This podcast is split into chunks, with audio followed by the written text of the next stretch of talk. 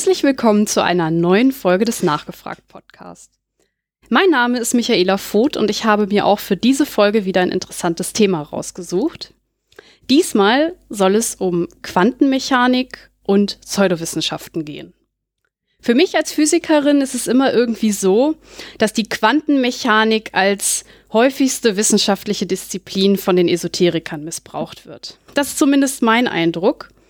Ich habe oft das Gefühl, dass sie ausnutzen, dass die Konzepte und Phänomene mit dem Alltagsverständnis nicht so viel zu tun haben. Daneben ist diese Theorie extrem komplex, was Missverständnisse und Umdeutungen irgendwie, ja, begünstigt. Um mal die Argumentationsmuster der Esoteriker zu verstehen, habe ich mir auch diese Folge wieder einen Experten eingeladen. Ich begrüße ganz herzlich den Physiker, Wissenschaftskommunikator und Blogger Holm Hümmler. Herzlich willkommen. Hallo Michi, ja. Hallo Holm. Du bist Doktor der Physik, schon seit vielen Jahren in der Wissenschaftskommunikation aktiv und betreibst den Blog Relativer Quantenquark. Ich freue mich deswegen mega, dass du heute für mich Zeit hast, um dieses komplexe Thema zu beleuchten. Ja, danke. Wenn ich äh, was alles, was ich beitragen kann, äh, bin ich zufrieden damit, ja. Ich denke, das wird uns gelingen. Vielleicht noch ein paar Worte zu dir. Du hast Physik studiert. Was hast du da genau gemacht? Ich habe ähm, am CERN und am Brookhaven Lab äh, an Detektoren gebastelt, die äh, Kollisionen von schweren Atomkernen untersucht haben. Äh, da ging es also darum, wer googeln mag, das Stichwort Quark-Gluon-Plasma äh, also einen, einen Quantenzustand äh, oder, oder einen, einen Materiezustand zu finden, der entsteht, wenn man die Atomkerne mit hohen Energien aufeinander schießt. Und das ist experimentell ziemlich anspruchsvoll, weil da in einer Kollision mehrere tausend Teilchen entstehen können. Und äh, die Ergebnisse sind auch theoretisch sehr, sehr, sehr schwer zu interpretieren. Insofern äh, ähm, haben wir da viel gemessen und ähm, in vielen Fällen konnte man dann die, jedes theoretische Modell an jedes Messergebnis anpassen. Insofern hm. war ich persönlich mit unseren Erfolgen eigentlich teilweise mäßig zufrieden, aber ja. Das klingt auf jeden Fall schon mal mega spannend. Ja, aber ich bin tatsächlich, also das war für mich äh, in diesem ganzen Thema Quantenquark eigentlich äh, etwas, worüber ich erstmal weg musste. Ich bin ursprünglich halt wirklich Experimentalphysiker. Ich habe Detektoren gebaut äh, und äh, ich bin eben kein Theoretiker und als ich angefangen habe, mich mit diesem Thema zu beschäftigen und, und wenn dann so Sachen kommen, die, äh, sagen wir mal, ein bisschen, ein bisschen tiefer in Themen wie Dekohärenz oder sowas reingehen, da, da musste ich mir vieles für das Buch auch erstmal wieder anlernen. Also mein Studium ist ja auch ein paar Jahre her. Du hast jetzt gerade schon zwei Sachen angesprochen, nämlich einmal deinen Blog, relativer Quantenquark, und dein Buch. Magst du dazu noch mal ein bisschen was erzählen? Wie kam es dazu und worum geht es? Ja, äh, angefangen hat eigentlich alles damit, dass ich ähm, von einem Verein in Frankfurt, der, äh, dem Club Voltaire, der so politisch aufklärerische äh, Veranstaltungen macht, gefragt wurde, ähm, ob ich einen Referenten wüsste, der etwas über Quantenesoterik erzählen könnte. Aha. Und ähm, idealerweise jemanden, der keine große Anreise hat, dem man nicht sonderlich viel äh, Reisekosten bezahlen muss. Und ich stand so da und dachte mir, äh, nein, eigentlich kann ich euch da niemanden dazu sagen. Und dann dachte ich, naja gut, also wenn ihr mir genug Zeit gibt, mache ich selbst. Und dann habe ich diesen Vortrag gehalten und daraufhin wurde ich dann von jemandem äh, äh, von dem Verlag angesprochen, ob ich darüber nicht ein Buch schreiben würde. Insofern habe ich dann angefangen für ein Buch zu recherchieren und dann habe ich beim Schreiben auf einmal gemerkt, dass mir in den Recherchen ganz viele Dinge auffallen, die eigentlich entweder viel zu aktuell sind oder wo ich flapsige Ideen dazu hatte, die man so in einem Buch nicht schreiben kann oder Sachen, bei denen ich einfach das Gefühl hatte, hier müsste man irgendwie online mal viel mehr auf den Putz hauen, als man das in einem Buch machen kann. Und äh, so ist dann der Blog entstanden, sozusagen als Nebenprodukt von dem Buch. Und der Blog heißt relativer Quantenquark. Das passt ja auch direkt zum Thema. Magst du noch mal den Buchtitel sagen und ähm, was genau da vorkommt? Also wie, wie ist das also Thema? Der, Der, der Buchtitel heißt äh, auch relativer Quantenquark. Also ah. der Blog heißt quantenquark.com und der Buchtitel heißt äh, relativer Quantenquark mit dem Untertitel Kann die moderne Physik die Esoterik belegen? Und äh, im Buch habe ich halt wirklich ein bisschen Platz, anders als im Blog, wo man halt doch immer so ein Thema relativ schnell abfrühstücken muss. Der Blog hat so seine Vorteile, das Buch hat auch seine Vorteile, äh, weil man da eben wirklich mal sagen kann, okay, wenn jemand sich jetzt auf die Relativitätstheorie oder auf die Quantenmechanik beruft, im Buch kann ich wirklich mal schreiben, was ist eigentlich die Relativitätstheorie, was ist die Quantenmechanik, wie sind die entstanden, äh, was, was äh, haben sich die Leute damals für Fragen gestellt, was auch so, so die historischen Aspekte, die da so mhm. drin liegen. Also ähm, ich meine, Esoteriker zitieren wahnsinnig gerne beispielsweise Max Planck. Aber Max Planck ist also kurz nach dem Zweiten Weltkrieg gestorben und der hat, also Max Planck wusste Zeit seines Lebens weniger von Quantenmechanik als jemand, der heute irgendwie in theoretischer Physik seinen Master macht. Ja, also das, das und da war halt alles noch im Entstehen und man wusste einfach noch nicht viel. Insofern, das erzähle ich, dann gehe ich ein bisschen darauf ein. Was ist eigentlich eine wissenschaftliche Theorie äh, und was unterscheidet eine gute Theorie von, von äh, irgendwelchem Unsinn? Ähm, was, wo sind so Themen, wo tatsächlich momentan spekuliert wird, wo, wo sich die Physik vielleicht neue Hypothesen bildet und Fragen stellt und äh, man noch nicht mit aller Genauigkeit sagen kann, das hat Hand und Fuß, Sachen wie Stringtheorie oder, oder so Grenzbereiche der, der Quantenmechanik, große quantenmechanische Systeme, Quantenbiologie, Quantencomputer und dann schließlich Sachen, die halt, wo man ganz klar sagen muss, da wird Spekulation und, und oder unwissenschaftliche Dinge als Wissenschaft verkauft äh, und das teilweise von, von Leuten auch durchaus mit Professorentiteln äh, ja, und schließlich dann das ganz äh, absurde und der, der reine, der reine Quantenquark mit Themen wie also Quantenheilung und irgendwelchen merkwürdigen Quantentherapiegeräten und äh, ja, unendlicher Energie aus irgendwelchen Quanteneffekten oder solchen Dingen. Und Verschwörungstheorien um, um, um das CERN. Also das sind so die, die Aspekte und schließlich, dass man also einfach letztlich auf die so, so ein paar einfache Punkte auch nochmal mitnehmen kann.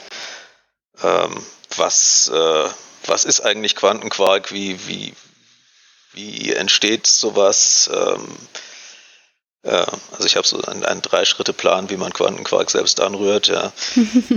und, äh, und dann, wie, wie kann man das als auch als Nicht-Physiker, wie hat man da ordentliche Chancen, das zu erkennen? Du hast gerade schon ein paar Beispiele genannt. Wo begegnen uns denn im Allgemeinen die quantenmechanischen Theorien in der Esoterik? Oh, in ganz, ganz unterschiedlichen äh, Themenbereichen. Also, ähm, wir, also Quantenheilung ist halt ein, ein, ganz großes Thema, wo sich auf äh, Quantenmechanik berufen wird und auf angebliche äh, Phänomene aus der Quantenmechanik.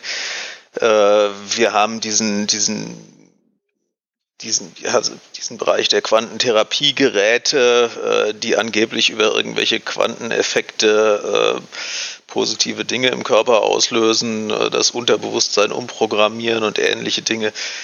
Wir haben äh, Quanteneffekte als ähm, ja als äh, es, es gibt äh, Unternehmensberatung mit Quantenmechanik, wo man also angeblich über mhm. quantenmechanische Effekte die Informationen über das Unternehmen äh, aus dem weißen Rauschen zieht. Also ganz, ganz bizarre Dinge teilweise. Ähm, ja, und, und äh, alles das begegnet einem dann so, wenn man ein bisschen anfängt zu, zu, äh, zu suchen. Du hast gerade gesagt, dass in diesen Theorien oder in diesen ähm, esoterischen Bereichen Quanteneffekte benutzt werden als Argumentation. Was meinen die dann, wenn sie von Quanteneffekten sprechen? Wie ist deren Argumentationsmuster? Ja. Also ich sage mal, das häufigste Argumentationsmuster ist ja eigentlich immer, äh, nach der Quantenmechanik hängt irgendwie alles mit allem zusammen. Ähm, ja. Und äh, damit kann man dann schon irgendwie fast alles begründen. Und das ist natürlich äh, einfach äh, aus physikalischer Sicht vollkommen, vollkommener Humbug. Es hängt also mitnichten alles mit allem zusammen, sondern und da wird, wird bei der Gelegenheit wird eben immer das, äh, das, ähm, das Beispiel der Verschränkung äh, präsentiert und äh, dabei still unterschlagen, dass Verschränkung ein Phänomen ist, das zwischen üblicherweise einer sehr überschaubaren Anzahl von Teilchen auftritt und auch nur so lange besteht, wie keins dieser Teilchen mit der Außenwelt in Kontakt tritt. Was heißt Verschränkung? Ja, Versch Verschränkung ist letztlich ein Effekt, ähm, wenn ich typischer Fall äh, einen, einen Prozess habe, äh, irgendwo an einem, aus einem Atom wird Energie freigesetzt und es äh, entstehen aus dieser Energie zwei Teilchen, beispielsweise ein Elektron und ein Positron, und die fliegen in unterschiedliche Richtungen davon, dann bilden diese zwei Teilchen, obwohl es halt ja nach den aus klassischer Sicht zwei Teilchen sind, für eine gewisse Zeit noch einen gemeinsamen Zustand. Also mhm. äh, quantenmechanisch sind die nicht zwei Dinge, sondern sind quantenmechanisch eben noch eins, auch wenn sie sich an ganz unterschiedlichen Orten inzwischen befinden. Und dann kann ich Messungen an dem einen von den beiden Teilchen machen und damit Informationen über das andere gewinnen. Und zwar auch Informationen über, wenn ich beispielsweise eins dieser Teilchen durch ein Magnetfeld äh, durchfliegen lasse, dann hat es Auswirkungen, die ich auch an dem anderen Teilchen messen kann. Und das ist etwas, was eigentlich äh, sehr, sehr verblüffend ist, äh, wenn man, solange man eben davon ausgeht, dass zwei Teilchen einfach nur zwei Teilchen sind und nicht ein Quantenzustand. Das hat also auch schlaue Leute in der Vergangenheit äh, durchaus verwirrt und Einstein hat das also mal in irgendwelchen äh, Texten mit, dem, mit der Bezeichnung spukhafte Fernwirkung beschrieben, weil er sich daraus auch irgendwie keinen rechten Reim machen konnte. Und äh, ja, die, er hatte die Vorstellung, dass an der Stelle die Quantenmechanik irgendwie noch unvollständig sein muss und dass da irgendwo noch was fehlt. Ähm, heute wissen wir, gut, da hat Einstein schlichtweg Unrecht. Ähm, aber dass Einstein irgendwas von Spuk gesagt hat, ist natürlich für die Esoteriker mhm. irgendwie ein Fest, ja. Wie benutzen Esoteriker diesen Zusammenhang? Ja, so direkt eigentlich gar nicht. Die zitieren, also die zitieren, äh, dass es diesen, diesen Effekt gibt der Verschränkung, dass zwei Teilchen an unterschiedlichen Orten miteinander verschränkt sein können. Hm. Und damit kommen sie direkt darauf, dass in der Welt alles mit allem verschränkt ist und dass ich deswegen äh, ein, ein Mensch in, in, äh, in also der, der hier und jetzt lebt, Informationen bekommen kann von jemandem, der schon lange gestorben ist, weil es ist ja alles mit allem verschränkt. äh, was einfach, ja, was einfach Hanebüchner Unfug ist, ja. Gibt es noch andere Bezeichnungen aus der Physik und aus der Quantenmechanik insbesondere, die äh, benutzt werden? Ich spiele zum Beispiel auf solche Sätze an, wie alles besteht aus Schwingungen oder ähm, andere äh, Dinge. Äh, alles ist Art. Energie, Materie gibt's überhaupt nicht. Ja gut, also da gibt's natürlich jede, jede äh, Menge. Das sind natürlich auch Sachen, also dieses, dieses Thema, alles ist Energie, Materie gibt's gar nicht. Das ist natürlich letztlich auch eng, äh, eng wieder verbunden mit der, mit der Relativitätstheorie und dann kommt irgendwie sehr schön ist auch immer dieses E gleich mc Quadrat, äh, wo also irgendein Zusammenhang von Masse und Energie äh, äh, dargestellt wird, der physikalisch nun ganz genau definiert ist, wo das, das kann man auch sehr schön erklären, wo das herkommt und warum das, äh, bei was das eine Rolle spielt. Ähm, aber dadurch, dass sozusagen hier in dieser ganz berühmten Gleichung Einstein einen Zusammenhang von Masse und Energie hergestellt hat, wird also dann eine, eine äh, daraus ein, ein Zusammenhang konstruiert von Materie, also Masse und Materie ist ja klingt ja so ähnlich, muss dasselbe sein. Und äh, Energie ist natürlich eine spirituelle Energie. Ja. Das hat also nichts mit physikalischer Energie. Das ist, das ist die Energie unserer Gedanken. Und deswegen kann man aus E gleich mc Quadrat dann erkennen, dass die, äh, die Energie unserer Gedanken Materie formen kann. Das, äh, also das ist so das Muster, nach dem dann argumentiert wird. Also man fängt mit irgendwas an, was irgendwo noch halbwegs Sinn ergibt, oder was zunächst mal, also eine Äquivalenz von Masse und Energie, E gleich mc Quadrat, kann, können sich viele Leute erstmal nichts drunter vorstellen und dann fängt man an, so ein bisschen rumzuschwurbeln und die Begriffe werden immer mehr wischiwaschi und Masse, Masse ist ja fast dasselbe wie Materie und, und Gedanken, äh, ja, man kann ja im übertragenen Sinne sowas wie die, die Energie eines Menschen oder die, ja, sich, sich äh, bilden und aus diesen sprachlichen Analogien äh, werden dann Identitäten und plötzlich, äh, ja, plötzlich ist man dabei, dass nach der Relativitätstheorie Gedanken Materie formen können.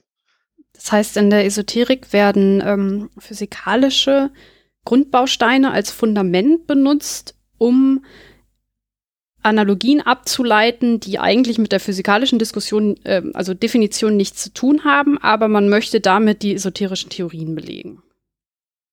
Richtig, ja. Also man, man fängt mit was an, was zunächst mal halt irgendwie verblüffend ist. Also zum Beispiel auch dieser Verschränkung. Ähm, äh, von, von Teilchen, die eben noch einen Zustand bilden, solange sie nicht mit der Außenwelt wechselwirken. Das ist übrigens bei dem Beispiel, was ich gebracht habe, Protonen oder und, und, und äh, äh, Elektronen und Positronen, die irgendwo entstanden sind.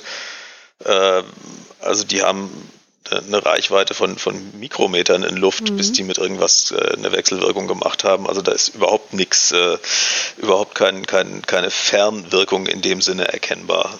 Insofern, das ist also ja noch nicht mal Mikrometer, Milliardstel Millimeter. Also, das heißt, das heißt, äh, also eine, eine Fernwirkung dieser Verschränkung gibt es überhaupt nur bei Licht. Also Lichtteilchen kann man, kann man über größere Strecken Informationen mit transportieren, ansonsten. Das heißt, ein quantenmechanischer Effekt, jetzt vor allem am Beispiel der Verschränkung hast du es gerade erklärt, wirkt eigentlich nur auf kurzen Strecken bei kleinen Teilchen.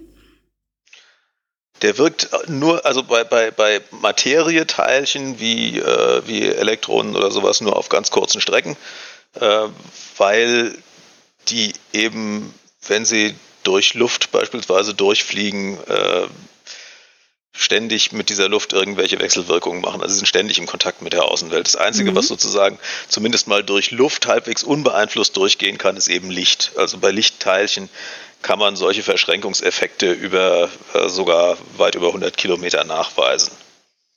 Das, das, das ist das einigermaßen interessant und da hat es auch gibt es auch Ideen, wie man das technisch anwenden könnte, um damit verschlüsselt Informationen zu übertragen. Äh, das ist aber auch wieder nur eine Verbindung von zwei Lichtteilchen. Eins, das ich äh, mir sozusagen hier messe und eins, das ich aussende.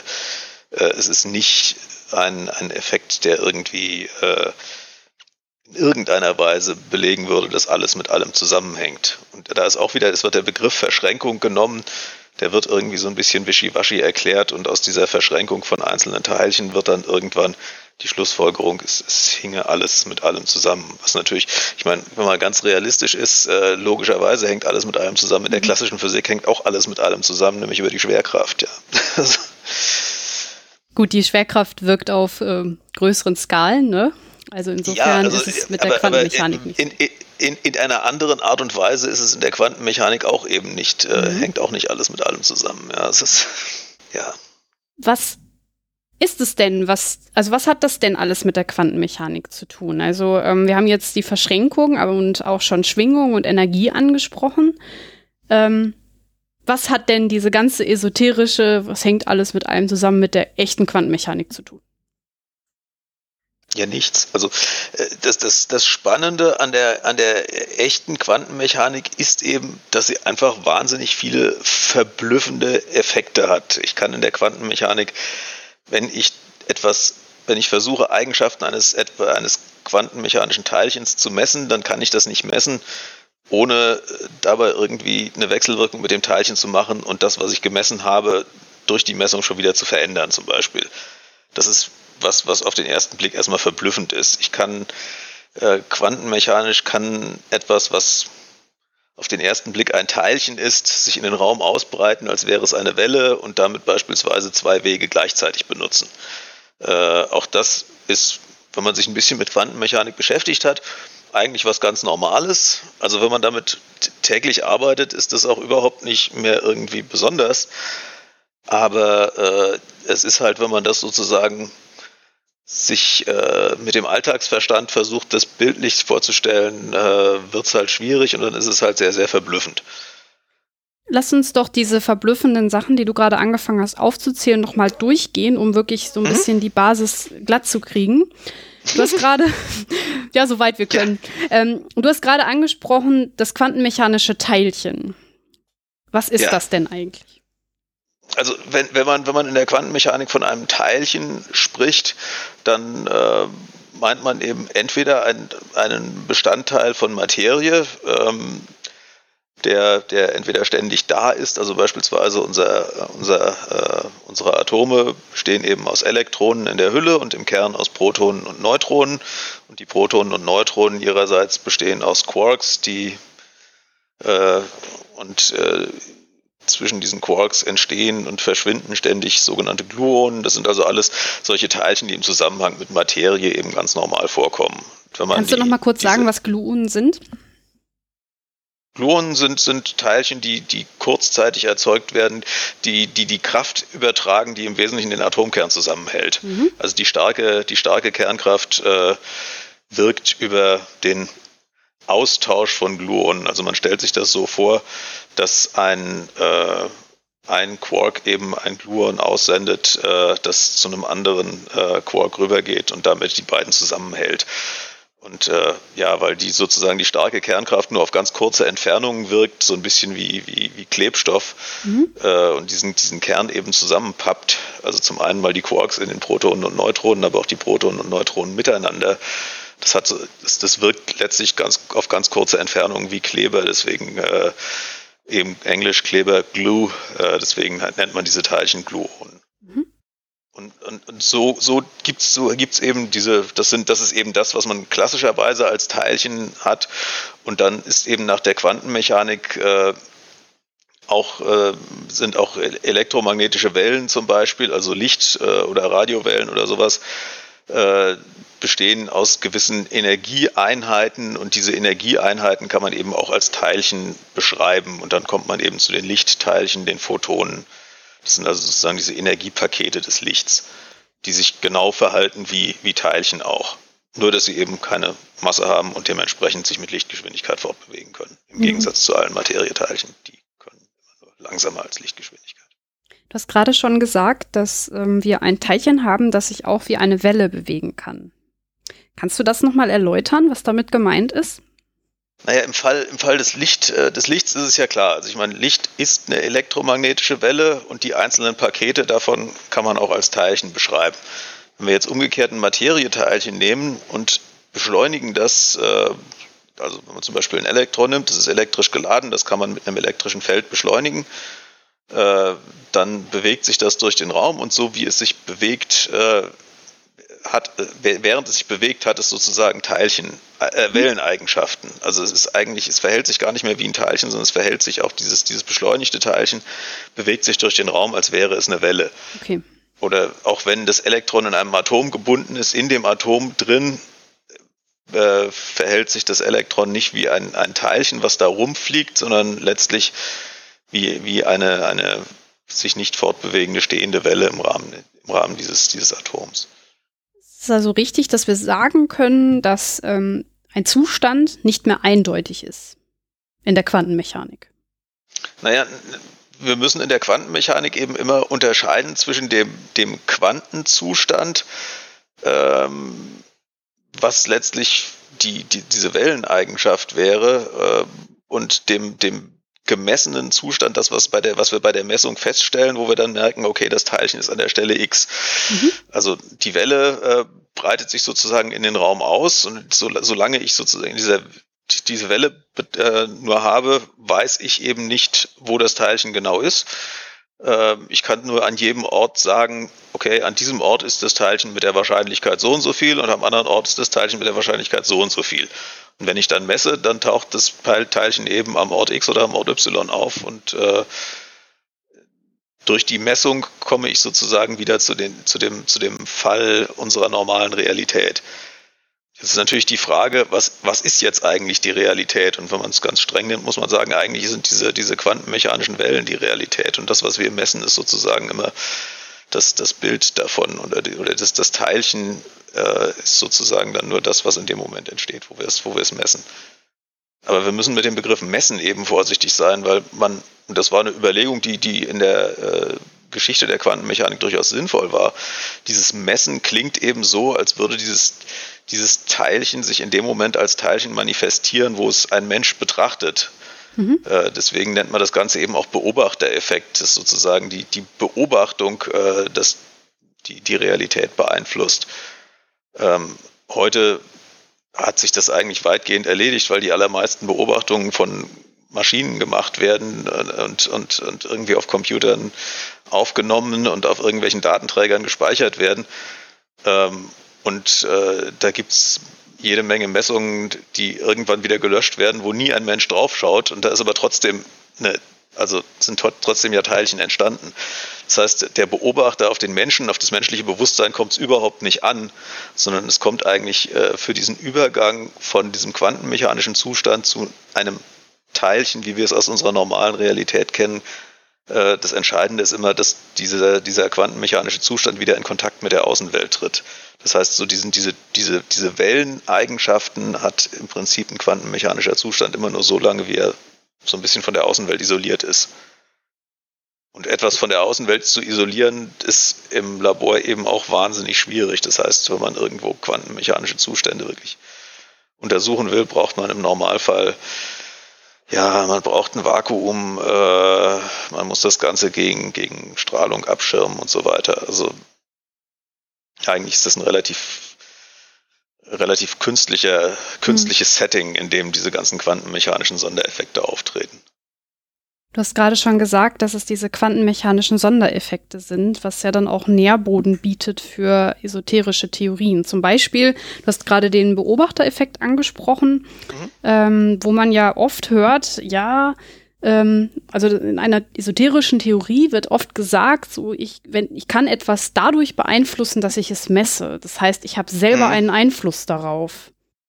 Ja, das ist immer der, der Extremfall davon ist, äh, ist also der äh, ein, ein Interview, was es in, auf dem, dem äh, Esoterik-Online-Kanal äh, Querdenken TV mal gab, wo ein äh, Ingenieur namens Walter Turner gesagt hat, ja, es gibt es gibt ja diesen Beobachtereffekt und daran kann man erkennen, dass die Quanten, äh, also die kleinsten Teilchen, ein Bewusstsein haben müssen, weil die wissen ja, ob man, ob der Beobachter hinschaut oder wegschaut und äh, also müssen die ein Bewusstsein haben. Das ist also äh, äh, vollkommen abstrus, äh, wenn man sich das als Physiker irgendwie vorstellt, aber ja, also man kann da alle möglichen Dinge daraus herleiten. Aber das, das Entscheidende für mich ist, also dieser Begriff Beobachtereffekt ist eigentlich historisch entstanden.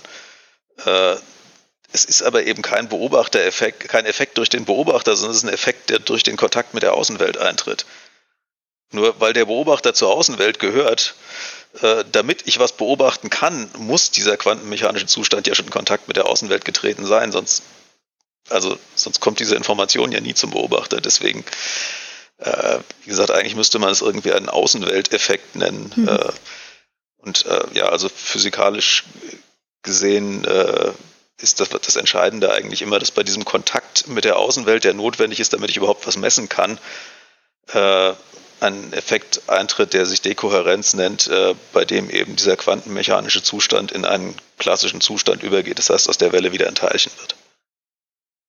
Also wir haben jetzt mehrere Grundlagen der Quantentheorie gestriffen. Zum einen halt das Quanten, das, das Quantenteilchen an sich, der Welle-Teilchen-Dualismus haben wir angesprochen und die Wahrscheinlichkeiten und das Problem mit den Messungen.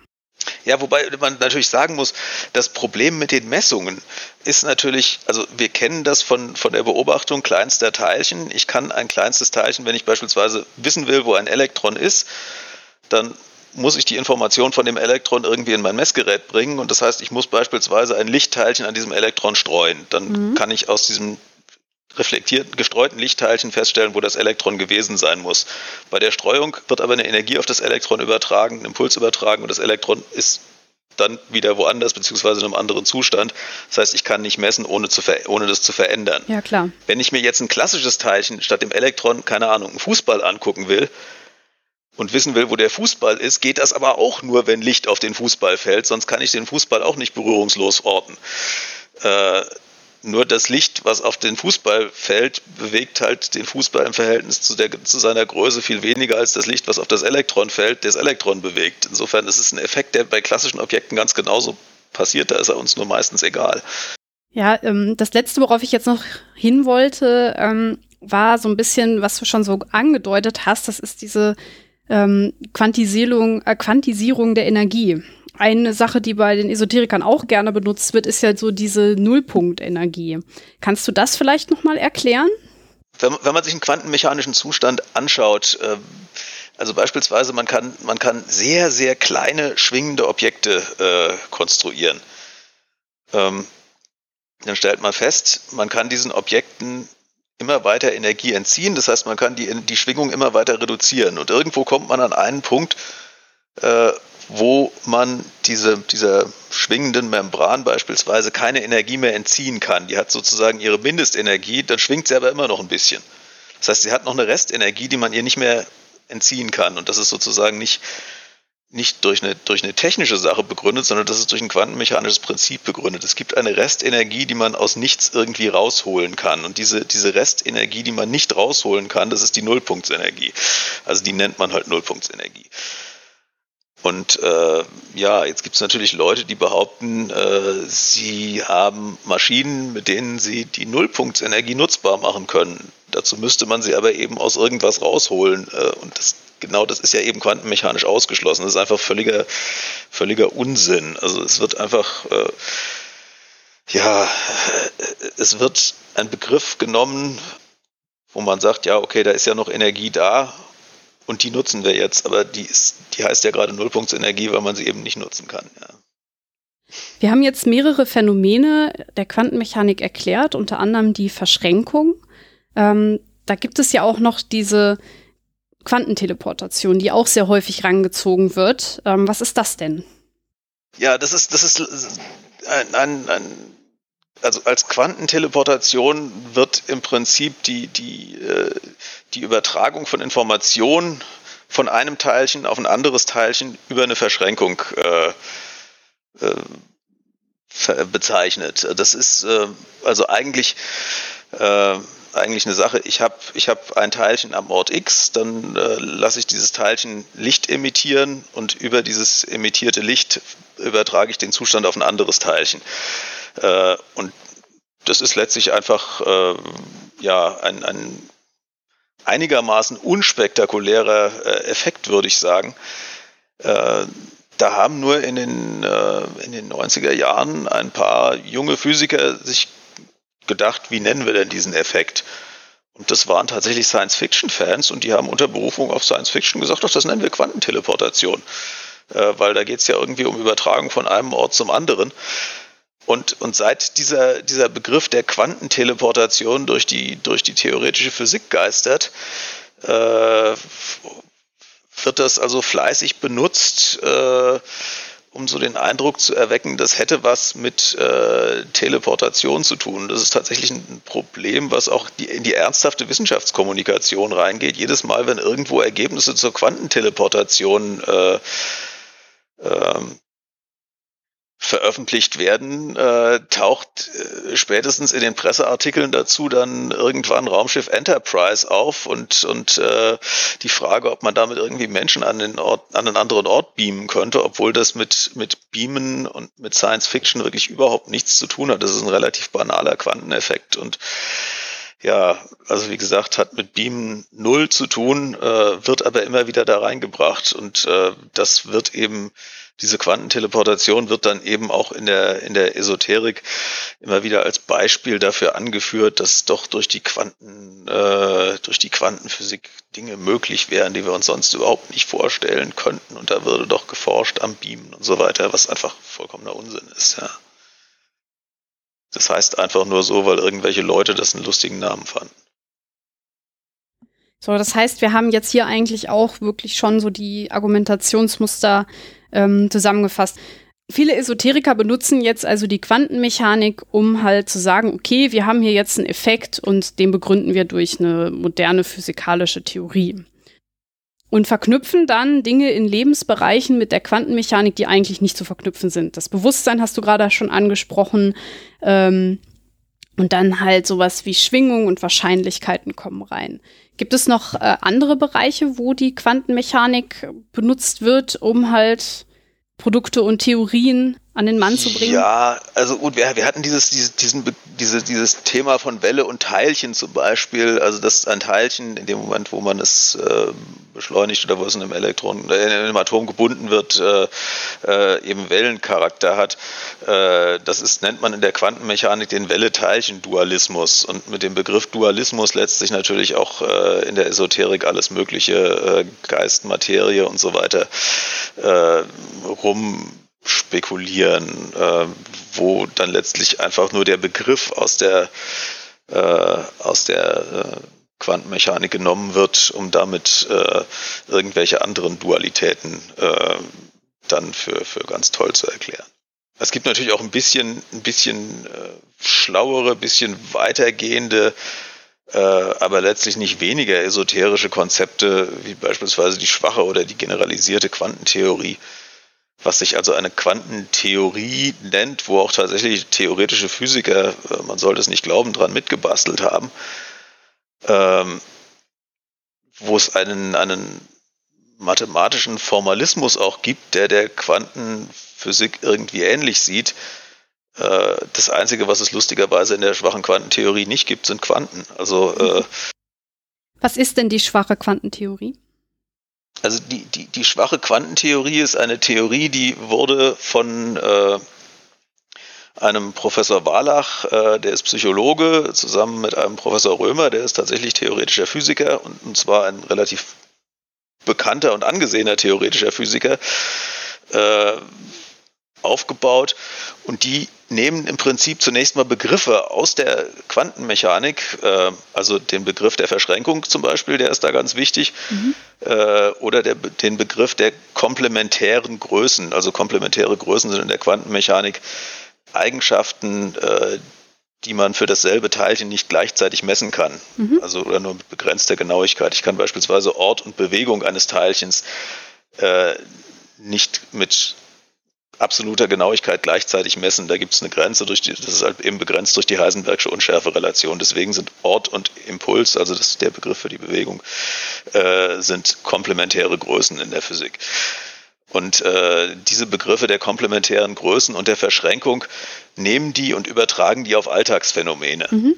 So, damit habe ich sozusagen aber einfach nur diese Begriffe rausgegriffen und das, was das, das Interessante an dieser, an dieser schwachen Quantentheorie ist jetzt, dass die eben anfangen, da auch ein, ein mathematisches Modell drum zu basteln, das strukturell den, den Rechnungen der Quantenmechanik ähnlich ist. Äh, es hat aber nur, also die, die, an, die strengen Annahmen der, der Quantenmechanik sind aber irgendwie nicht so da und es entsteht also ein wahnsinnig komplexes äh, mathematisches Modell, was in sich vollkommen geschlossen ist und mit Sicherheit auch mathematisch vollkommen korrekt ist, was aber letztlich keinerlei Aussagen über irgendwelche messbare Ding, messbaren Dinge macht. Das heißt, äh, ich kann überhaupt kein Experiment definieren, mit dem ich sagen könnte, diese Theorie stimmt oder sie stimmt nicht. Und damit ist es äh, letztlich ein, ein Theoriegebäude, was völlig im leeren Raum steht und völlig belanglos ist. Äh, denn der einzige, der einzige Grund, warum die, die, die mathematischen Modelle der Quantenmechanik irgendeine Berechtigung haben, ist, dass sie eben Experimente richtig vorhersagen. Auf also welche? Letztlich, letztlich, man kann ja jede, jede, jedes mathematische Modell kann man zu einer physikalischen Theorie machen, aber nur dann, wenn ich sozusagen klare Vorhersagen damit machen kann über das, was dann jemand misst und wenn diese Vorhersagen auch richtig sind, dann ist es eine Theorie, die was wert ist, ja. Ja, klar. Ja, äh, offensichtlich ist es nicht jedem klar. Stimmt natürlich. Auf welche Lebensbereiche übertragen Sie denn Ihre schwache Quantentheorie?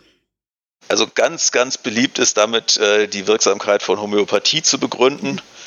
Wie machen Sie das? Ja, da werden dann sozusagen komplementäre Größen aus dem, Be äh, also da werden Begriffe wie Wirkstoff und, und, und, und Heilung, ich habe die Begriffspaare jetzt gerade nicht im Kopf, äh, werden Begriffspaare gebildet, äh, Patient und, und, und Arzt beispielsweise und die bezeichnen wir dann als komplementäre, äh, komplementäre Größen. Mhm. Was, äh, also es werden einfach beliebige Begriffspaare zusammengeworfen, die nennt man komplementäre Größen und weil die, weil sozusagen, äh, ich weiß nicht, ob Patient und Arzt so ein Begriffspaar ist, aber solche, solche Begriffspaare in der Form. Mhm. Und, äh, und äh, weil sozusagen diese Begriffspaare existieren, sagt man jetzt, deswegen müssen Patient und Arzt irgendwie verschränkt sein. Und weil Patient und Arzt verschränkt sind, äh, kann ich eben äh, darüber äh, kann ich eben einen, einen, Einfluss des Arztes auf den Patienten erklären und solche Dinge. Und da oder eben auch äh, den, den Einfluss eines Wirkstoffs auf ein Medikament, in dem dieser Wirkstoff gar nicht mehr drin ist, weil es irgendwie äh, hundertmal hintereinander äh, 1 zu 10 verdünnt worden ist und dann eben kein einziges Atommolekül äh, vom, vom Wirkstoff mehr in, dem, in der Lösung und damit letztlich in den Zuckerkügelchen drin ist. Ähm, das, das erklären die eben auch über diese Verschränkung. Und mhm. äh, ja, oder auch die, die, die, äh, es gibt Ideen, da die Wirksamkeit der Quantenheilung darüber zu erklären oder auch in, in Familienaufstellungen. Äh, äh, ist ja auch ein, ein äh, ziemlich hanebüchenes äh, esoterisches Konzept, zumindest in der Form, wie es von Bert Hellingers Anhängern praktiziert wird. Was ist das genau? Ähm, da benutzt man also, wenn jemand sich Gedanken macht über das, was ja über seine persönlichen Probleme, dann äh, stellt er sozusagen die macht, macht man das in einer Veranstaltung, dann holt er sich aus dem Publikum irgendwelche Leute raus und sagt jetzt äh, zu der ersten Person, die er da rausholt, du bist meine Mutter, die stelle ich jetzt hier hin. Und dann holt er sich jemand anderes aus dem Publikum und sagt, du bist mein Vater, die stelle ich jetzt hier hin. Und dann holt er die dritte Person und sagt, okay, du bist mein Bruder, den stelle ich da hin. Und äh, dadurch, dass die aufgestellt worden sind und dadurch, dass äh, dieser einen Person gesagt worden ist, du bist jetzt mein Vater, weiß diese Person, was der Vater denkt. So. Und zwar selbst dann, wenn der Vater schon tot ist. Hm. Und diese Familienaufsteller begründen das teilweise auch über diese schwache Quantentheorie, dass es dann sozusagen eine Verschränkung mit dem, dem verstorbenen Vater irgendwie gibt. Äh, also da werden, werden sollen Personen irgendwie Aussagen machen über Leute, die sie nie getroffen haben, über Leute, die teilweise schon tot sind. Äh, völlig, völlig bizarr, hat mit Physik auch überhaupt nichts zu tun, äh, hat auch, äh, sagen wir mal, gerade in der, der Hellingerschen Variante ist es, wird es sehr, sehr stark kritisiert, weil es auch äh, hochproblematische Folgen für die Beteiligten haben kann und da auch sehr, sehr ideologische Schlussfolgerungen draus gezogen werden zum Teil. Ja, aber das ist so ein Bereich, wo man, wo man eben so, so Pseudophysik dann irgendwie aus dem Hut zieht, ja. Warum wird das eigentlich, wird eigentlich die Quantenmechanik als Fundament für diese ganzen Schwurbeltheorien benutzt? Meines Erachtens, weil sie schwer zu verstehen ist. Also es, es eignet sich halt wunderbar äh, als pauschale Erklärung für alles, weil man relativ relativ schwer jemanden finden wird, der einem ernsthaft widerspricht. Also bei vielen von diesen, von diesen Quantenquark-Themen muss man ja selbst als Physiker schon mal einen genauen Blick drauf werfen, um sagen zu können, äh, hoppala, das ist Unsinn. Ich meine, wenn man sich ein bisschen damit beschäftigt hat, weil immer wieder die gleichen Muster auftauchen und immer wieder der gleiche Satz kommt. Aber wenn man es wirklich äh, ausführlich für genau ein bestimmtes Beispiel entkräften will, äh, da, da muss man schon ein bisschen ausholen. Da muss man dann schon sagen, nee, also Moment, Verschränkung ist tatsächlich das und das zwischen zwei Teilchen und Verschränkung ist nicht zwischen, zwischen zwei Menschen oder sowas, kann auch nicht zwischen zwei Menschen sein, weil Menschen halt immer mit der Außenwelt in Verbindung stehen. Also kann es zwischen denen keine Verschränkung geben. Mhm. Also das, das äh, ja, und ich glaube, es ist auch häufig wahnsinnig schwer äh, zu sagen, äh, ob die Leute sowas bewusst machen. Also ich bin der Überzeugung, dass es irgendwo in der Esoterik-Szene Leute gibt, die bewusst sagen, ich greife mir da die Physik raus, weil die ist so schwer zu verstehen und da kann ich den Leuten wunderbar äh, einen vormachen damit. Mhm. Ich glaube, es die allermeisten, die da, äh, die das machen, äh, ja, die hören irgendwelche, irgendwelche Physiker, die, die schwer verständliches Zeug sagen und äh, andere, die dann sagen, ja, das bedeutet, dass äh, Menschen miteinander verschränkt sein können. Und die sind da absolut überzeugt davon und keulen das wieder und verbreiten das weiter und zitieren andere und zitieren sich gegenseitig. Und so, ja, ich glaube, es die allermeisten Leute in der Esoterik-Szene, die solchen Unsinn verbreiten, selbst von dem Unsinn überzeugt sind. Aber es ist halt eben, es funktioniert halt so gut, weil es schwer zu verstehen ist und weil man sich dann auch immer auf schlaue Leute berufen kann, die ja gesagt haben, aber Einstein hat auch gesagt oder Max Planck hat gesagt. Jetzt gibt es ja nicht nur diese Leute, die ähm, Physikern zuhören und das dann auf die Makrowelt übertragen und das dann auch vertreten, sondern es gibt ja auch ähm, Leute, die wirklich damit Marketing betreiben und Dinge verkaufen wollen und das dann mit der Quantentheorie erklären. Wie denkst du darüber? Ja, äh, wie gesagt, ich glaube, ich glaub, dass die allermeisten Leute auch die Produkte äh, verkaufen, zunächst mal selbst davon überzeugt sind. Ich meine, müssen sie ja, weil wenn sie nicht davon überzeugt sind, ist es Betrug. Ja. Äh, insofern, ich, ja, ich glaube, äh, ich glaube, dass es in dem Bereich natürlich Betrüger gibt, die, äh, die selbst eigentlich wissen, dass das Schwachsinn ist, was sie da verbreiten und die einfach nur deren für die physikalische Begründung einfach nur gut klingen. Aber es gibt mit Sicherheit auch genauso viele, die ja, äh, die, die das von anderen äh, lesen und die tatsächlich irgendwie da den, den, den Eindruck haben, dass äh, die, die Quantenphysik so eine Art Wunschkonzert wäre, mit der man irgendwie alles begründen und alles erklären kann. Ich ähm, spiele jetzt vor allem in meiner Frage, wollte ich jetzt so ein bisschen zu so wirklich Dauerbrennern wie The Secret oder anderen ähm, Sachen, die halt auch meistens jeder kennt. Also so dieses, diese Idee, dass ein bewusster Beobachter die Realität ändern könnte, ist ja The Secret. Dass man sich vom Universum was mhm. wünschen kann. Und damit wird ja richtig viel Geld gemacht. Mhm. Und die Idee ist ja so ein bisschen, ähm, es ist deine Entscheidung, was du sein möchtest, denn die Quantenmechanik sagt dir, dass du quasi alles sein kannst.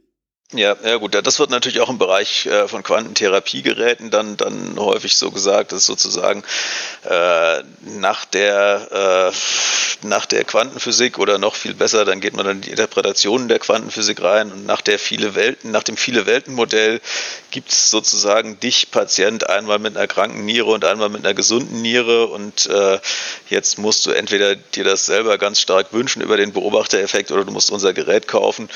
Und äh, dann wird aus diesen vielen Realitäten sozusagen die Realität ausgewählt, in, in der du halt eine gesunde Niere hast. Das ist also so die, diese, diese, diese Logik äh, daraus. Das ist natürlich auch wieder eine Verdrehung dieses Beobachtereffekts, weil, äh, wie gesagt, der Beobachtereffekt ähm, ja, also die, die, die, das, was ich machen muss, damit ich was beobachten kann, also eigentlich die, der, die, der Kontakt mit der Außenwelt führt eben dazu, dass diese, diese vielen Wahrscheinlichkeiten äh, meiner Welle, Wahrscheinlichkeit Teilchen ist, äh, oder ja, Wahrscheinlichkeit, äh, ja, etwas ist im, am Ort X und Wahrscheinlichkeit etwas ist am Ort Y, eben zu einer Realität werden, in der ja dann mein Teilchen tatsächlich am Ort X oder Y auftaucht.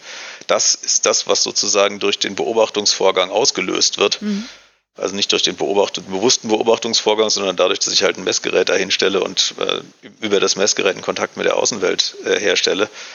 Der, der Witz daran ist aber eben natürlich, ich kann dadurch, dass ich dieses Messgerät dahinstelle und diese Messung mache, äh, zwar auslösen, dass das Teilchen am Ort X oder am Ort Y auftaucht, ich kann aber nicht beeinflussen, ob es am Ort X oder am Ort Y auftaucht. Das heißt also, ist auch der Beobachtereffekt sagt eben mitnichten, dass der Beobachter bestimmt, welche dieser vielen Wahrscheinlichkeitsmöglichkeiten eintritt.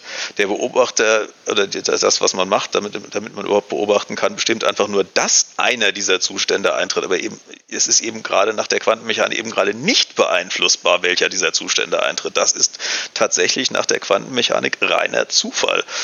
Und dass das eben diese Zufallskomponente, die eben in der Quantenmechanik eine Rolle spielt, wird gerade bei so Sachen wie, wie The Secret, wenn die, wenn die auf mit, mit angeblicher Quantenphysik äh, argumentieren, äh, halt völlig unter den Teppich gekehrt, ja, beziehungsweise eigentlich in ihr Gegenteil verkehrt. Da sagt man dann, äh, ja, hier kannst du sozusagen diesen Zufall gezielt steuern, wo eigentlich die Quantenmechanik ganz direkt sagt, nein, das ist etwas, was du überhaupt nicht beeinflussen kannst, das ist völlig zufällig, ja. Was würdest du denn jetzt jemanden raten, der, ähm, der jemanden trifft, der dem The Secret-Konzept völlig unter, ja, also da dem verfällt und dann halt irgendwie sagt so, ja, aber mir hat's ja nicht geschadet. Gut, also ob, ob sowas jemandem schadet, da müsste man, muss man im Zweifelsfall, äh, das ist ja sozusagen so, so, so ein Lebensberatungsthema, damit möchte ich mich eigentlich so äh, gar nicht so im Detail einlassen. Ich bin, mhm. ich bin Physiker, ich kann letztlich immer nur sagen, das ist physikalisch äh, sinnvoll oder das ist physikalisch Quatsch, was da behauptet wird. Ja. Äh, also generell äh, würde ich jedem davon abraten, sich auf irgendwelche esoterischen Konzepte einzulassen, weil man einfach äh, ja relativ willkürlich äh, Leuten Macht über sein eigenes Leben gibt. Also oder irgendwelchen Konzepten Macht über sein Leben gibt, die, die in nichts fundiert sind. Also ich, und das gibt teilweise, ich meine, äh, ich erinnere mich an einen Fall, wo mich irgendwie morgens beim Frühstück eine, ja, eine Dame angerufen hat. Äh, ich würde der, der Stimme nachschätzen, dass sie so im Alter gewesen sein müsste, dass sie irgendwie entweder in Rente ist oder demnächst in Rente gehen würde mhm. oder so. Das war so meine, meine Einschätzung, die mir dann sagte, ja, und sie hätte ja so Stimmungsschwankungen und hier würde es irgendwie, sie würde sich nicht wohlfühlen und eine Freundin hätte ihr so ein Quantentherapiegerät empfohlen, was man sich also für drei Wochen um den Bauch bindet und äh, was dann das Unterbewusstsein umprogrammiert. okay. Und ich hätte doch auf meinem Blog irgendwie geschrieben, äh, das sei irgendwie Unsinn und ob der das wirklich wäre, äh, dass, ob ich ihn wirklich überzeugt wäre, dass das unsinnig ist. Und äh, weil, ja, also eine Freundin von mir sagt, das hätte ja, ihr hätte das so gut geholfen, aber ich finde ja doch, also so 1800 Euro sind ja viel Geld für mich. Wo ich dann gesagt habe, also Entschuldigung, 1800 Euro sind für mich auch viel Geld und das, äh, ich äh, hatte also die, die Beschreibung der, der, ähm, der angeblichen Wirkung dieses Geräts mir mal angeschaut und es sah einfach physikalisch gesehen ein solcher unglaublicher Unsinn. Wie ging die Geschichte aus? Also, ich weiß natürlich nicht, wie sie sich letztlich entschieden hat, aber sie äh, war dann, glaube ich, doch beruhigt, als ich irgendwie sagte, ganz ehrlich, äh, also aus, aus naturwissenschaftlicher Sicht äh, gibt es eigentlich keinerlei Gründe anzunehmen, dass dieses Ding überhaupt irgendeinen mhm. Effekt hat und äh, am allerwenigsten auf ihr Unterbewusstsein.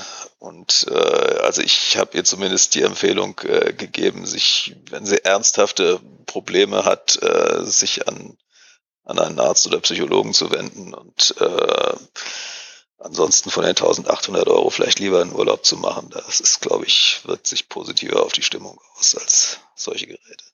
Es ist ja wirklich toll, dass sie dich angerufen hat, ne? Wie viele. Das, also das war das, was ich, was ich beeindruckend fand, dass also jemand dann wirklich anfängt, äh, auch, auch nachzurecherchieren und, und auf, äh, auf einen ja doch äh, einen, einen Blog zu kommen, wo ich jetzt dachte, okay, wird so jemand wahrscheinlich nicht regelmäßig lesen. Ja. Nee, hätte ich jetzt auch nicht gedacht, aber es ist wirklich toll. Hm, gibt es? Also da, da hat man dann das Gefühl, okay, ich, da weiß ich jetzt, wofür ich das mache, ja. Ja, hoff, ich denke mal, die Dunkelziffer wird noch höher sein. Also, dass, dass deine, ja, deine Sachen gefunden werden und gelesen wird. Aber da stellt sich mir natürlich schon die Frage, gibt es denn ähm, Studien oder Belege für positive Effekte die durch solche Geräte oder durch Quantenheilung oder durch Quantenberatung, du hattest jetzt auch diese Familienaufstellung eben genannt, äh, gibt es da irgendwelche positiven Effekte, die nachgewiesen sind? Naja, also es gibt, es gibt äh, eine Doktorarbeit über Wirksamkeit von Quantenheilung, die ähm, an der äh, Europa-Universität Viadrina ähm, gemacht wurde. Hogwarts an der Oder? Äh, Hogwarts an der Oder, genau, das Institut für transkulturelle Gesundheitswissenschaften, äh, damals noch geleitet von eben jenem Professor Warlach, der die mhm. schwache Quantentheorie zusammengebraut hat. Ähm, und äh, da hat also eine Doktorandin sich mit der Wirksamkeit von Quantenheilung beschäftigt und die hat äh, sich mit Hilfe eines, eines Fragebogens sich das Wohlbefinden angeschaut, also das subjektive Wohlbefinden von Personen, die mehrere Monate, also mehr als drei Monate auf eine Psychotherapie warten mussten. Mhm und oh äh, hat dann, äh, was offenbar nicht so selten ist, also es scheint in Deutschland ein normaler Zustand zu sein, das dass man auf so, Psychotherapien ja. sehr lange warten muss, was äh, ich auch in sich äh, irgendwie schon wieder erschreckend finde. Äh, aber die haben halt einen Teil dieser Leute, äh, hat, ist dann halt zu einem, zu einem Quantenheiler geschickt worden. Und äh, das ist eben verglichen worden mit den Leuten, die nicht beim Quantenheiler waren in der Zwischenzeit. Und das Ergebnis dieser Doktorarbeit, wenn man es mal nüchtern betrachtet, ist, wenn man mehrere Monate auf eine Psychotherapie warten muss und in der Zwischenzeit sich jemand mit einem beschäftigt, äh, dann fühlt man sich besser. Und der jemand, der sich da mit den Leuten beschäftigt hat, war halt in dem Fall zufällig ein Quantenheiler. Insofern kann man also äh, ja steht zwar als Ergebnis dieser Studie drin, dass äh, die Leute sich nach der Quantenheilung besser gefühlt haben, aber wenn ich das natürlich damit vergleiche, dass sich niemand mit mir beschäftigt, dann äh, messe ich damit eigentlich einen, einen klassischen Placebo-Effekt, ja. Oder letztlich einfach den Effekt von menschlicher Zuwendung und äh, einer, einer Suggestion. Also ich meine, Quantenheilung ist letztlich eine Suggestionsmethode. Ich sage den Leuten, äh, bei der Quantenheilung sagt man den, den, den Patienten, stellen Sie sich vor, wie es wäre, wenn Sie geheilt wären und konzentrieren Sie sich jetzt darauf. Und ich konzentriere mich darauf, äh, auf die Vorstellung, dass sie jetzt geheilt sind, dann berühre ich sie an zwei Punkten ihres Körpers. Und das ist also, dadurch entsteht dann diese Quantenverschränkung durch die sozusagen das, wie wäre es, wenn ich geheilt bin, mit der Vorstellung, dass der geheilt ist, äh, sich jetzt auf irgendeine magische Weise, die, die dann als Quantenheilung bezeichnen, verbinden soll, was also natürlich mit Physik überhaupt nichts zu tun hat. Aber es ist natürlich schon, es ist eine, eine Suggestionstechnik. Ich rede Leuten ein, stell dir vor, du wärst gesund. Und äh, hm, ja, das klar. hat natürlich einen Effekt, ja, gerade wenn ich hinterher das subjektive Wohlbefinden abfrage.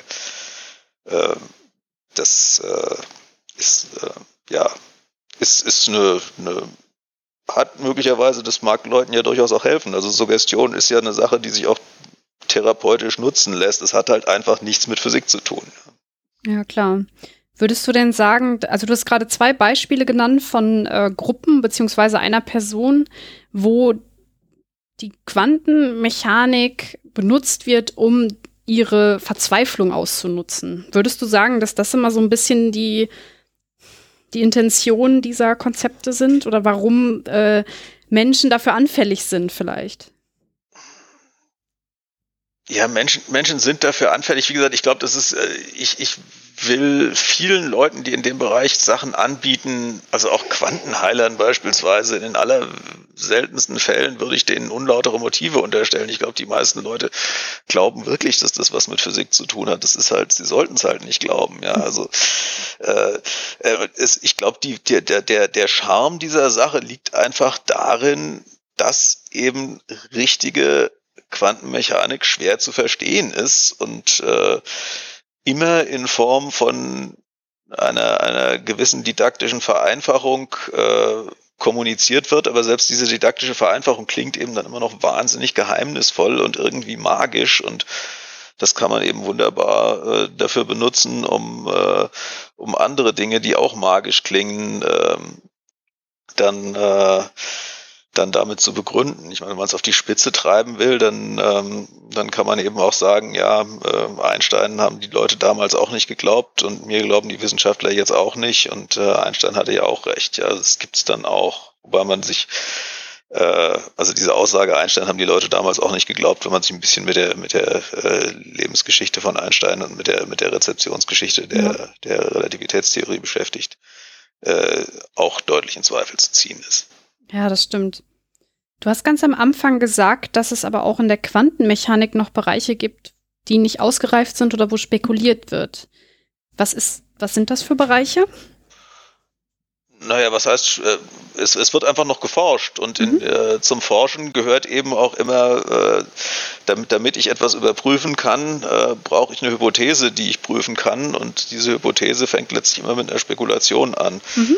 Insofern ist es ganz normaler Teil von Wissenschaft, dass man irgendwo spekuliert, nur man ja. muss die Spekulation eben irgendwann zu einer Hypothese, zu einer prüfbaren Hypothese verdichten und dann muss man die Hypothese prüfen.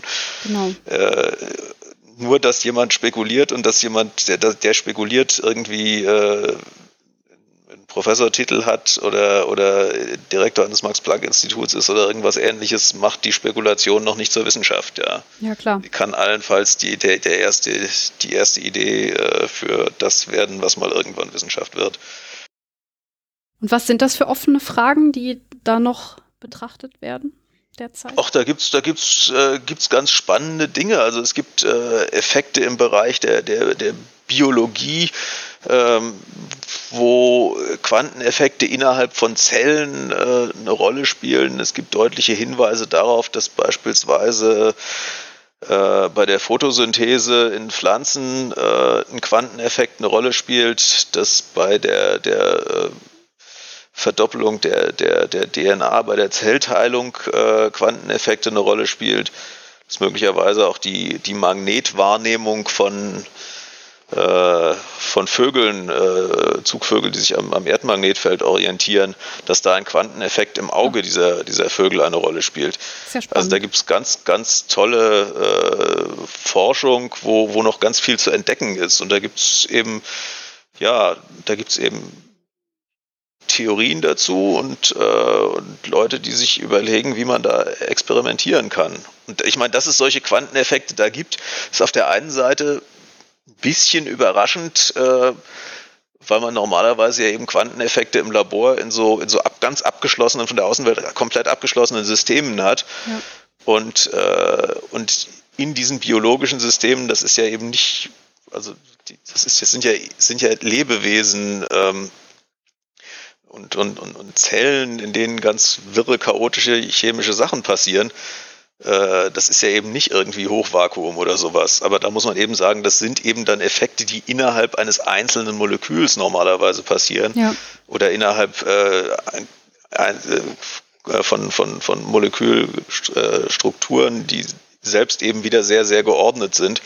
Und innerhalb eines Moleküls, das wissen wir, kennen wir auch aus Halbleitern zum Beispiel, innerhalb von Kristallen, äh, können eben solche, kann eben so eine Isolation von der Außenwelt auch auftreten. Also innerhalb eines Moleküls äh, sind äh, beispielsweise Elektronen, die sich da bewegen, eben doch wieder vom Rest der Welt äh, weitestgehend abgeschlossen und damit ja. können da auch kurzzeitig Quanteneffekte auftreten. Das ist wirklich spannend. Und wann kommen wir jetzt in die Grenzbereiche der Quantenmechanik? Du hattest das am Anfang kurz angesprochen. Ja gut, das ist natürlich, das ist eben auch ein, ein, äh, ein Forschungsgebiet, äh, wo man eben sagt, äh, wo wo hören diese Quanteneffekte auf und wo fang, fängt diese, diese klassische Physik an? Und das, als, man, als man angefangen hat, damit zu experimentieren, äh, hat man eben gesagt, okay, da ist dieser, dieser quantenmechanische Zustand, diese, diese Welle mit diesen Wahrscheinlichkeiten und dann kommt eine Messung und dann bricht sozusagen diese, diese Welle zusammen und dann habe ich ein Teilchen an einem Ort. Und das war mhm. sozusagen mhm. die Vorstellung, dass das sozusagen schlagartig in einem Prozess passiert. Und äh, heute ist man zum einen von der Theorie her sehr, sehr viel weiter, zum anderen auch experimentell und man kann sozusagen ganz, äh, ganz fein äh, experimentell inzwischen so Teilaspekte raus äh, präparieren. Man kann also inzwischen beispielsweise äh, Eigenschaften eines Lichtteilchens, eines Photons äh, messen, ohne das Lichtteilchen komplett zu absorbieren. Mhm. Äh, was, und kann also sozusagen in mehreren Schritten Messungen am selben Lichtteilchen vornehmen und damit äh, und, und dabei geht eben Schritt, also so ganz langsam Schritt für Schritt geht dieser, dieser quantenmechanische Wellenzustand in diesen Teilchenzustand über und man kann sozusagen die, dieses, dieses Rübergleiten äh, während einer, einer äh, sehr, sehr schönen also diesen Übergang von, das ist jetzt der quantenmechanische Zustand und das ist sozusagen das Ende der Messung, äh, das Teilchen ist am Ort X.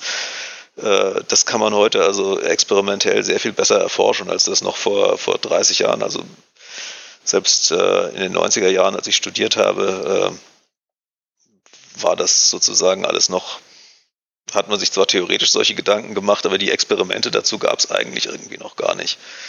Und da, da passieren ganz, ganz spannende Dinge heute. Oder auch, äh, dass man diese Welleneffekte weiß, okay, wenn man ein kleinste Teilchen, wenn man Elektronen beispielsweise nimmt und beschleunigt die, dann verhalten die sich wie eine Welle.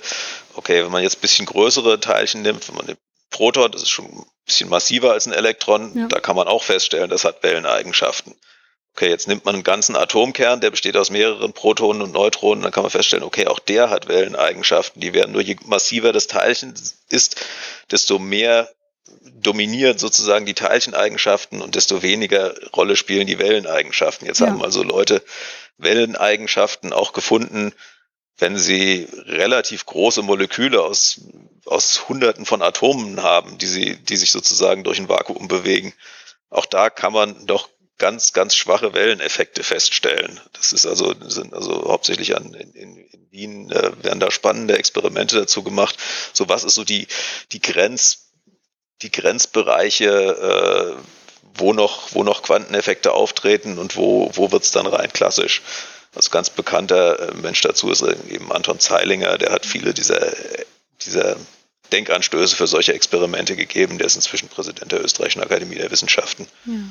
Und der wird sehr, sehr gerne äh, von Esoterikern eben auch zitiert, äh, weil der Herr Zeilinger hat ja bewiesen, dass es eben auch bei makroskopischen Objekten, bei großen Objekten äh, Quanteneffekte gibt, nur dass diese großen Objekte eben aus einigen hundert Atomen bestehen und irgendwo durch äh, und die und die Quanteneffekte, die da noch auftreten, eben ganz ganz minimal sind. Ja. Wenn ein Körper aus einigen hundert Atomen besteht, dann wird er wahrscheinlich die Frage nach der Quantenmechanik nicht stellen. Ja, also ich meine, wir bestehen eben nicht aus einigen hundert Atomen, sondern äh, aus einer gigantisch großen Zahl. Genau. Und das ist äh, ja, also einfach hat, hat keinerlei trotzdem, das, das begründet eben nicht, dass es diese verschwindend geringen Quanteneffekte noch bei bei, Molekül, bei einzelnen Molekülen gibt, äh, begründet eben überhaupt nicht, dass Quanteneffekte irgendeinen Einfluss auf unser Leben haben oder dass das eben, ja, sonst irgend, irgend, dass es große Quanteneffekte in dem Sinne gibt, dass beispielsweise Menschen miteinander quantenmechanisch verschränkt sein könnten. Das ist einfach kompletter Humbug. Ich glaube, das fasst es doch ganz gut zusammen. Oder haben wir noch was vergessen? Äh, ich habe noch eine interessante äh, Geschichte, wo ich gerade sagte, äh, Menschen miteinander verschränkt. Also mhm. es gab ähm, Ende 2015 ein, ein, Interview in der Frankfurter Allgemeinen Zeitung, wo Dr. Walter von Lucadou, ein Parapsychologe, äh, behauptet hat, es gäbe Verschränkungen zwischen äh, Fußballspielern. Ach. Und äh, der, der Bundestrainer, die Leistung des Bundestrainers bestünde darin, quantenmechanische Verschränkungen zwischen seinen Fußballspielern zu erzeugen. Also meine Güte. Das äh, stand also allen Ernstes, war in der Frankfurter Allgemeinen Zeitung zu lesen. Hat man da ähm, irgendwie drauf reagiert? Wurden da Leserbriefe geschrieben? Wie hat die Frankfurter Allgemeine Zeitung sich da gerechtfertigt? Ich, ja gut, es, ich meine, es war, es war ein Interview, insofern ja. äh, kann man natürlich sagen, ihr hättet den nicht interviewen dürfen. Ich hab's, mhm. das habe ich ja. jetzt auch nicht weiter verfolgt. Wie darauf reagiert wurde, war, es gab einen sehr, sehr schönen äh, Artikel von der Psychologin Lydia Bennecke im Skeptiker, wo sie diese Argumentation auseinandergenommen hat und gesagt hat, äh, also lieber Walter von Luca, du, das, was du da beschreibst, hat überhaupt nichts mit Physik zu tun, sondern das sind ganz bekannte gruppenpsychologische Effekte, die mhm. da auftreten. Und das ist der, aus der Psychologie alles längst bekannt und bestens erforscht. Und äh, da muss man also überhaupt nicht irgendwelches äh, Pseudo-Quantengeschwurbel dafür auffahren. Das war, fand ich, fand ich sehr, sehr schön, weil ich hatte es kurz vor davor im Blog sozusagen geschrieben, dass die diese, diese physikalischen Behauptungen da, äh, da unsinnig sind. Und äh, dann hat, kam, kam dieser Artikel im Skeptiker, der eben darauf einging, dass, äh, dass es auch ganz normale psychologische Erklärungen dafür gibt und das Teamgeist eben nichts mit Verschränkung zu tun hat, sondern einfach nur ein, ein typischer psychologischer Gruppeneffekt ist. Ja, genau. Also kann man zusammenfassend sagen, dass man das Leben nicht davon abhängig mache, irgendwelche fragwürdigen Konzepten anzuhängen und schon gar nicht wenn sie seriös klingen wollen und dann halt die quantenmechanischen, echten physikalischen Begriffe benutzen, obwohl sie eigentlich nicht auf das Leben übertragbar sind. Ja, also äh, letztlich muss man sagen, wenn jemand äh, einem erzählt, dass die Quantenmechanik für den eigenen Körper äh, irgendwie eine Bedeutung hat und dass es einen quantenmechanischen Effekt gibt, der ganz unmittelbar von außen meinen Körper betrifft, dann muss ich mir die Frage stellen, äh, besteht mein Körper nur aus einigen wenigen hundert Atomen äh, oder äh, habe ich eine Temperatur, die nah am absoluten Nullpunkt liegt? Äh, und wenn ich äh, diese beiden Fragen mit Nein beantworten kann und wenn ich sie beantworten kann, kann ich sie eigentlich, muss ich davon ausgehen, dass ich sie nur mit Nein beantworten kann dann, äh, dann hat die Quantenmechanik keinen Einfluss auf mein Leben.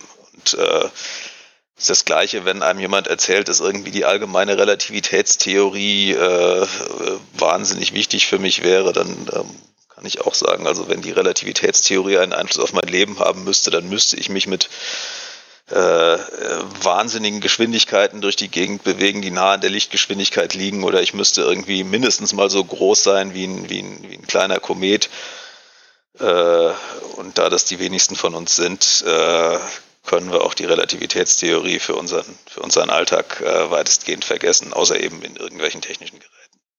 Ja, genau. Ich glaube, das kann man dann auch so stehen lassen. Ja, vielen, vielen Dank für den tollen Überblick. Ich würde dann noch zum letzten Teil der Sendung übergehen, bevor ich dich entlasse. Im letzten Teil der Sendung gebe ich meinen Gästen immer gerne einen kleinen Rat in Form eines Horoskopes mit auf den Weg. In deinem Fall habe ich mir gedacht, dass ich passend zum Thema einen Rat aus The Secret raussuche. Oh, ja. Oh.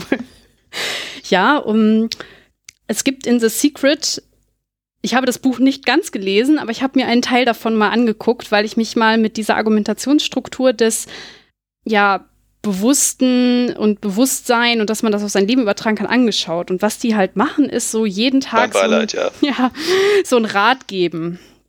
Und der eine Rat passt sehr gut zur Sendung. Ich lese mal vor. Sie können den Lauf ihres Lebens verändern.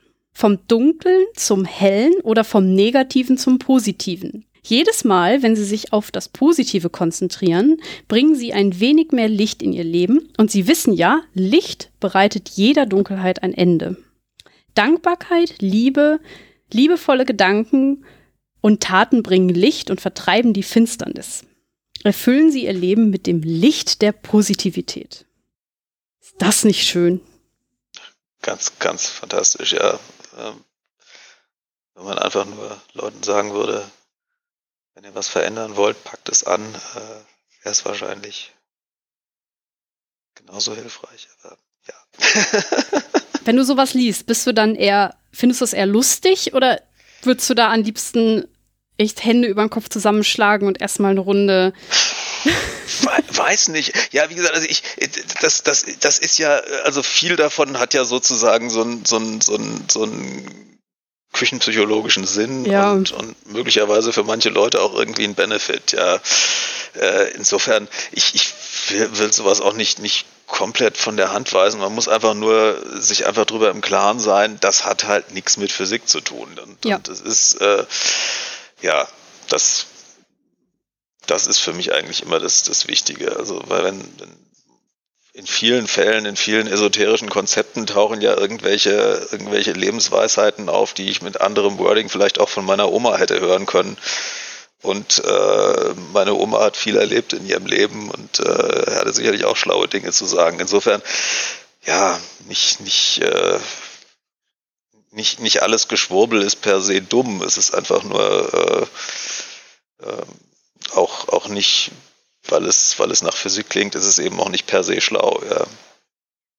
Ja, und wir brauchen eigentlich nicht diese halbgare Physik, sondern die echte Physik ist schon interessant genug. Also wir müssen sie nicht heranziehen für ähm, gewisse Ratschläge, die man sich einander geben kann. Ja, nee, also ich meine, wenn man sich, wenn man Faszination äh, Physik sucht, ich kann eigentlich nur jedem empfehlen, äh, wer mal irgendwie in der Südschweiz ist, äh, es gibt Besuchertouren durchs CERN. Also das mhm. ist die faszinierendste Physik, die man erleben kann. Oder auch, äh, also auch, auch Großforschungsanlagen in Deutschland, äh, die Gesellschaft für Schwerionenforschung in Darmstadt oder das mhm. DESI in Hamburg. Da gibt's, die haben alle Besichtigungsprogramme ja. und, und Ausstellungen, die man sich anschauen kann. Und das ist absolut faszinierend. Da kann man wirklich die, die Faszination von richtiger Physik erleben. Das ist kann man nur jedem ans Herz legen. Genau, das würde ich auch so sehen. Gut, dann machen wir an der Stelle, glaube ich, den Sack zu. Und ich bedanke mich nochmals ganz herzlich bei dir, dass du mir Rede und Antwort gestanden hast. Gerne. Und bei euch, liebe Hörer, danke fürs Zuhören. Tschüss. Tschüss.